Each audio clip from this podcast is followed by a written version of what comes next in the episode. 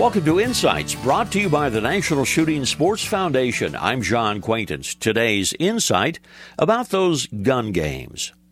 I'm struck by the growing number of gun owners I see who are involved in competitive shooting of one type or another. Now, my community has mm, about a half a dozen shooting clubs. They all stay busy during good weather. It could be the Wednesday afternoon skeet shoot or perhaps the Sunday trap tournament. Oh, and the rifle guys, they love to compete at the 100 and the 200 yard ranges. For handgunners, there's IPSC, there's IDPA, there's also bullseye competition. Vintage gun fans, they love cowboy action shooting. That allows them to compete with their vintage revolvers, their antique shotguns, their old timey rifles. Do yourself a favor. Check out the competition opportunities at your local range. I suspect there will be more than you ever expected.